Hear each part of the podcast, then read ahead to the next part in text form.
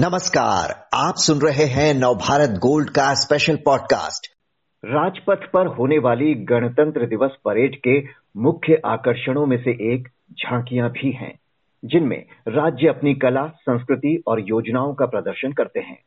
लेकिन पिछले कुछ वर्षों की तरह इस बार भी झांकियों की चयन प्रक्रिया को लेकर कुछ राज्यों ने कड़ा विरोध जता दिया है।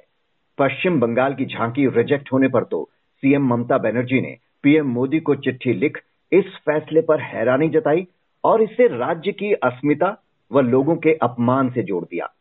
केरल और तमिलनाडु ने भी उनकी झांकियाँ सिलेक्ट न होने पर इसे केंद्र का राजनीतिक फैसला बता दिया। केंद्र सरकार का कहना है कि झांकियों के चयन का फैसला एक्सपर्ट पैनल कई मानकों के आधार पर करता है। तो क्या है ये पूरा विवाद? इसे समझने के लिए बात करते हैं वरिष्ठ पत्रकार कुमार शक्ति शेखर से, जो आज हमारे साथ हैं। शक्ति शेखर जी, ममता बनर्जी कह रही हैं कि बंगाल की झांकी नेताजी सुभाष चंद्र बोस की 125वीं जयंती पर आज़ाद हिंद फौज के योगदान पर केंद्रित थी, जिसे ना चुनना स्वतंत्रता सेनानियों के बलिदान का अपमान है। उनका कहना है कि कारण भी नहीं बताया गया रिजेक्शन का। तो जिस तरह की चर्चाएँ चल रही हैं क्या ये सुभाष चंद्र बोस पर कब्जे की लड़ाई है केंद्र और बंगाल के बीच, या किसी और नज़रिए से इसे देखते हैं आप? देखिए, ऐसा है कि जब ममता बनर्जी ने चिट्ठी लिखी, अपनी आपत्तियाँ जताई, उसके बाद केंद्र सरकार के कुछ सूत्रों ने मुझे बताया, मैंने उनसे कांटेक्ट किया कि इसमें सच्चाई क्या है, क्या वो ममता बनर्जी सही है? तो उन्होंने कहा कि नहीं, वो पूरी तरह से गलत बात है। क्योंकि ये जो एक, एक एक्सपर्ट कमेटी होती है और वो टोटली नॉन गवर्नमेंटल कमिटी है जिसमें गवर्नमेंट का उसमें कोई हस्तक्षेप नहीं है हम्म। तो वो एक्सपर्ट कमिटी सिलेक्ट करती है uh, ये फ्लोट्स या टैबलोज तो uh, वो नंबर पहली बात तो इसमें गवर्नमेंट का इंटरवेंशन नहीं है नंबर हम्म। टू ऐसा नहीं है कि हर एक राज्य का क्योंकि तो हर एक राज्य से और डिफरेंट ऑर्गेनाइजेशन से जाते हैं इनविटेशन मतलब अपने ऑफर्स प्रपोजल्स कि हम अपना ये करना चाहते हैं, ये है। तो हर एक का शामिल नहीं होता है, क्योंकि उतना वक्त नहीं होता है कि राजपथ पर हर एक राज्य का। आठ, नौ जो इंडियन टेरिटरीज हैं, उन सब का इंक्लूड करना पॉसिबल नहीं है। तो वक्त को देखते हुए उसमें कुछ और मेरिट्स कि हम्म। कितना अच्छा है क्या है तो उनको कुछ कुछ को रिजेक्ट किया जाता है हर एक साल। हर एक साल ये नहीं कि हर एक साल का।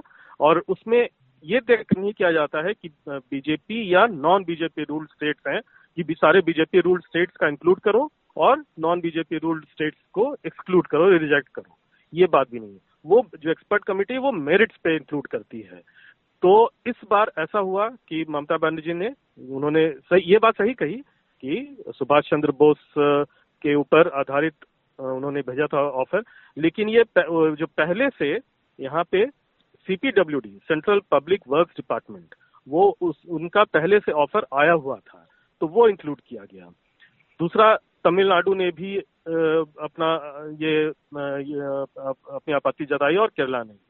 तो ये जान लीजिए जो मुझे मुझे बताया गया कि गुजरात जो जहाँ पे इतने साल से मतलब आ, 1998 से बीजेपी रूल कर रही है उसके बाद से सेंटर में 2014 से तो ऐसा नहीं है कि गुजरात का भी 2014 के बाद हर एक साल इंक्लूड हुआ है गुजरात भी रिजेक्ट हुआ है बीच में हम्म। तो हाँ गुजरात भी जबकि वहाँ से वहीं से प्रधानमंत्री मोदी आते हैं वहीं से होम मिनिस्टर अमित शाह आते हैं दो मोस्ट पावरफुल मिनिस्टर्स मतलब गवर्नमेंट ऑफिशियल प्राइम मिनिस्टर और होम मिनिस्टर दोनों गुजरात से आते हैं, फिर भी गुजरात का रिजेक्ट हुआ है।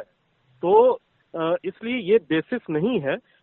ये मुझे लग रहा है कि एक पोलिटिसाइज करने का एक माध्यम बन गया है और सेंटर और non government non BJP government के बीच एक खींचातानी है, जिसको कि ममता बनर्जी ने उसको भुनाने की कोशिश की है उसको एग्जाजरेट करके बताने की कोशिश की। जी यानी आपका कहना है कि बीजेपी शासित राज्यों की झांकियाँ भी रिजेक्ट हुई हैं इससे पहले। तो जो राज्य राजनीतिक फैसले का आरोप लगा रहे हैं इनका भी अगर देखें तो पिछले साल भी इन तीनों राज्यों की झांकियाँ सिलेक्ट हुई थी। बल्कि आप देखें तो तमिलनाडु की तो 2016, 17, 19 और 20 में केरल की 2018 में भी और बंगाल की भी 2016, 17, 19 और 21 की हमने जैसे बात की कि उसमें इनका झांकियाँ सिलेक्ट हुई थी। उसके बाद भी ये शिकायत क्यों? क्या ये कहाँ तक सही है ये शिकायत? तो हाँ वही ये पॉइंट रह गया था जो आपने उसे पूरा कर दिया कि ऐसा नहीं है कि हर एक साल उनका रिजेक्ट हुआ है है ना? उन्होंने हम्म। उनका इंक्लूड भी हुआ इन तीनों राज्यों का हर एक साल इंक्लूड भी हुआ है। तो ऐसा ऐसा क्या था कि इस साल एक्सक्लूड हुआ? उसको इतना तिल का ताड़ बना के बताया जा रहा है। तो इसमें मुझे लगता है कहीं ना भी और ऐसा पहले कभी नहीं हुआ था। ये एक नया तरह का ट्रेंड देखा जा रहा है कि वेस्ट बंगाल इलेक्शंस के पहले जिस तरह से ममता बनर्जी ने किया था कि यहाँ तक कि अमित शाह की रैली पर बैन लगाया था। है ना? वहाँ जब इलेक्शन के पहले वो वहाँ जा रहे थे वो बैन लगाया।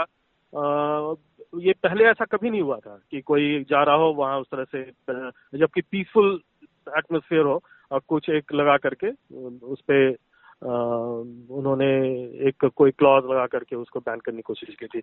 बाद में कोर्ट का इंटरवेंशन होने के बाद फिर वहाँ परमिशन दिया गया था। तो ये हुआ, फिर जिस तरह से प्राइम मिनिस्टर का जो किला था फिरोजपुर पंजाब में रोका गया, जिस, जो अभी सुप्रीम कोर्ट मामला देख रहा है, वो भी पहली बार हुआ ऐसा कभी नहीं हुआ था। मतलब ऐसा देखा जा रहा है कि पोलिटिसाइज बहुत हो रहा है।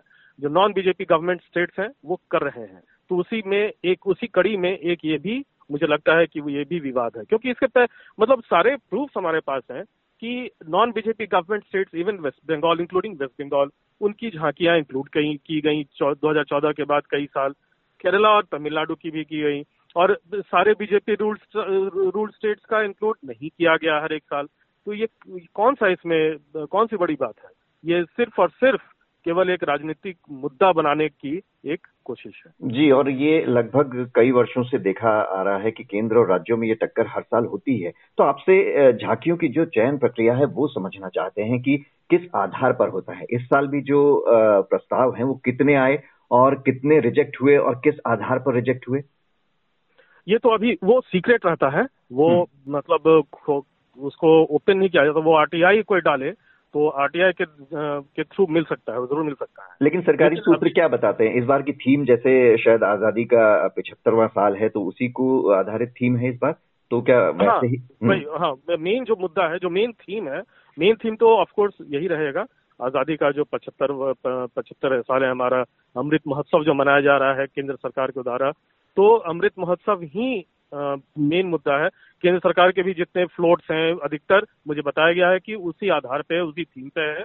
और सारे स्टेट गवर्नमेंट्स भी शायद वैसा ही कुछ करेंगे। उसी थीम पे बता दिया गया होगा। या कुछ उन, उनका कुछ अपना इनोवेटिव बहुत इनोवेशन भी होते हैं। मैं तो गया था republic day twenty two thousand eighteen में मैं खुद वहाँ गया था परेड देखने के लिए। और उसका अलग एक लुत्फ है। और इतना इनोवेशन वो सब सब पॉलिटिक्स से ऊपर होता है। उसको पॉलिटिक्स में से देखना उस चश्मे से देखना अच्छा नहीं लगता है। मतलब देशभक्ति एक होता है ना एकदम हम्म। जीना चौड़ा हो जाता है। वहाँ पे आप मिसाइल देखिए और तोप और फिर हमारे जो ये चलते हैं मोटरसाइकिल्स पे एक्रोबैटिक्स और लड़कियाँ बहुत ज़्यादा का पार्टिसिपेशन हो गया है। उनका मार्च सब देख के सीना फुल जाता है मतलब अपने देश पे गर्व होता है। और कहाँ उतना वो सब अच्छी बातें मज़ा आता है और कहाँ ये सब पॉलिटिसाइजेशन मतलब मन खट्टा हो जाता है ये नहीं होना चाहिए। जी यानी आपका कहना है कि चूँकि सीपीडब्ल्यूडी की झांकी नेताजी सुभाष चंद्र बोस की थीम पर पहले से ही उसका चयन हो गया था इसलिए बंगाल की झांकी को रिजेक्ट किया गया है इस पर राजनीति नहीं होनी चाहिए। बहुत बहुत शुक्रिया शक्ति शेखर जी आपका हमसे बात करने के लिए।